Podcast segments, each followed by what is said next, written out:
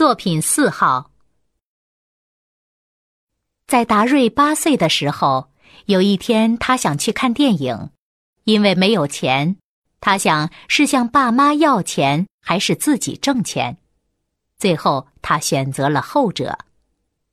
他自己调制了一种汽水，向过路的行人出售。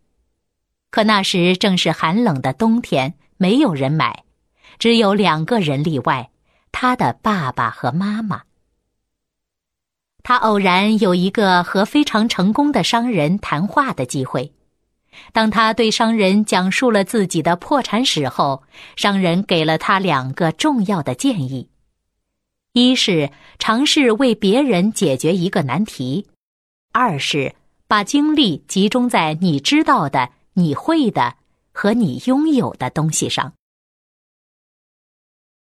这两个建议很关键，因为对于一个八岁的孩子而言，他不会做的事情很多。于是他穿过大街小巷，不停地思考，人们会有什么难题，他又如何利用这个机会。一天吃早饭时，父亲让达瑞去取报纸。美国的送报员总是把报纸从花园篱笆的一个特制的管子里塞进来。假如你想穿着睡衣舒舒服服地吃早饭和看报纸，就必须离开温暖的房间，冒着寒风到花园去取。虽然路短，但十分麻烦。当达瑞为父亲取报纸的时候，一个主意诞生了。当天他就按响邻居的门铃，对他们说，每个月只需付给他一美元，他就每天早上把报纸塞到他们的房门底下。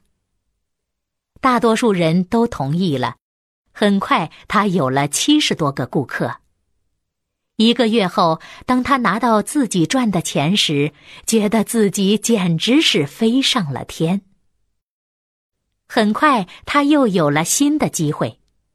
他让他的顾客每天把垃圾袋放在门前，然后由他早上运到垃圾桶里，每个月加一美元。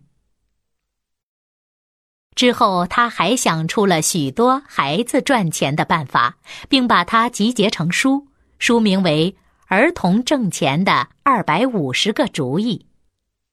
为此，达瑞十二岁时就成了畅销书作家。